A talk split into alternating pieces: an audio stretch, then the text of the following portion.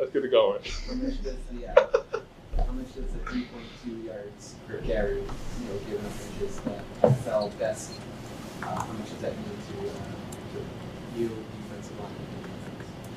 Well, I just found out about everything new right now, but it's amazing. You know, a whole goal is that, as I said earlier, the year is you stop the run, you earn the right to pass rush.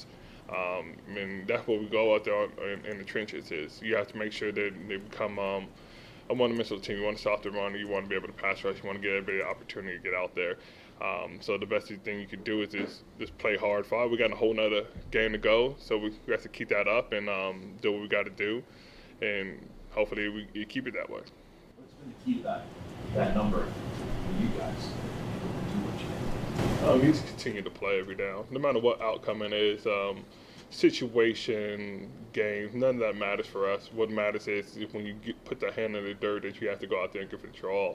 I said this in previous weeks, you can't have a lackadaisical play on the defensive line because it looks ugly. You can get yourself hurt and get people hurt next to you. So you just play together, play for each other, and just go out there and just have a physical game and having fun, you know.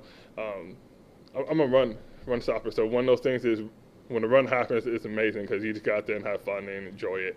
If you against another man in front of you, see who can win. See, David Kane, they'll like, forget you, get out. A lot of talk about coach and just this feature. What is your... Above my pay grade. I'm going to pay me a little bit more. I probably can answer that question way above my pay grade. I think he's been doing great things here, been great things in the past, and he continues to be the same person he was from day one since now. Ready for some snow? Who ain't ready for snow? I'm going to have a snowball fight. You know, we're going to go sledding. We're going to do a whole bunch of stuff. If it does snow, I bet you guys $100 that hit David with a snowball. In the game, I don't care. I'll do it. Bet. Final question for Lawrence? Earlier in the season, you talked about passion for the game, you talked about longevity in the game, season 13, last game of season 13. Time left ahead of you. Do you still have to say that passion? Like, does the season end?